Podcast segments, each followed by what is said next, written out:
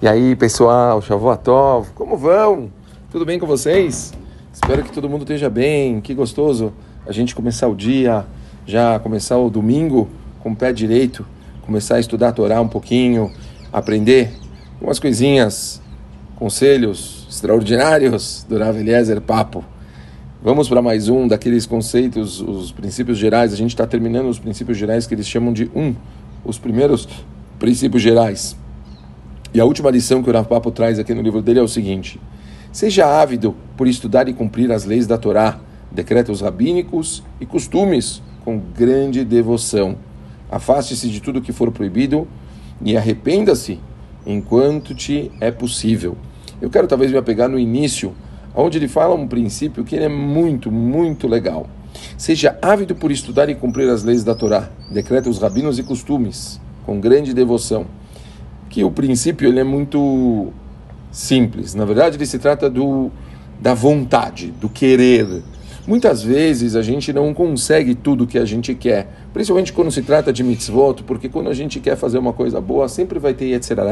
Sempre a gente vai ter dificuldades, vai ter problemas, não vai conseguir, não, não vai ser fácil. Se é fácil, é estranho. Falamos isso muitas vezes em vários shurim. Toda vez que você tem uma oportunidade de fazer uma mitzvah e está muito fácil, fica preocupado porque tem alguma coisa que não está batendo, alguma coisa está estranha.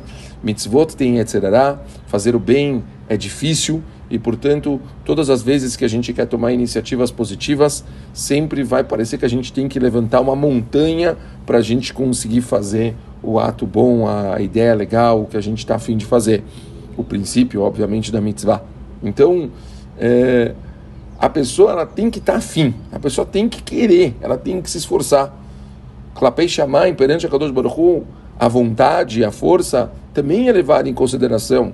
E, portanto, uma pessoa que ela realmente quer uma coisa, que ela está lutando por aquela coisa, mesmo que às vezes ele não conseguiu atingir é, aquela coisa, aquele, aquela mitzvah, aquela bondade que ele gostaria de fazer, está escrito que ele recebe o sahar mesmo assim, porque ele realmente quis, ele lutou por aquilo, ele queria fazer aquilo, e por talvez motivos, às vezes até de força maior, ele não conseguiu cumprir. Então, quanto é importante que a pessoa ela esforce por querer. Eu digo muito para o pessoal, galera, queira, se esforça. realmente não é sempre que você vai conseguir. Às vezes é difícil, mas que pelo menos você tome a iniciativa, que passe pela sua cabeça a bondade, que você queira dar esse passo adiante. Isso é muito, muito importante. A pessoa ela tem que estar sempre afim do bem. E como ele disse no final, se afastar do que for proibido, se afastar do que for mal. Esses princípios eles têm que estar na cabeça. O querer para quando se trata de coisas positivas e o querer sair, né? Ou se afastar das coisas quando elas são coisas negativas, quando são coisas ruins.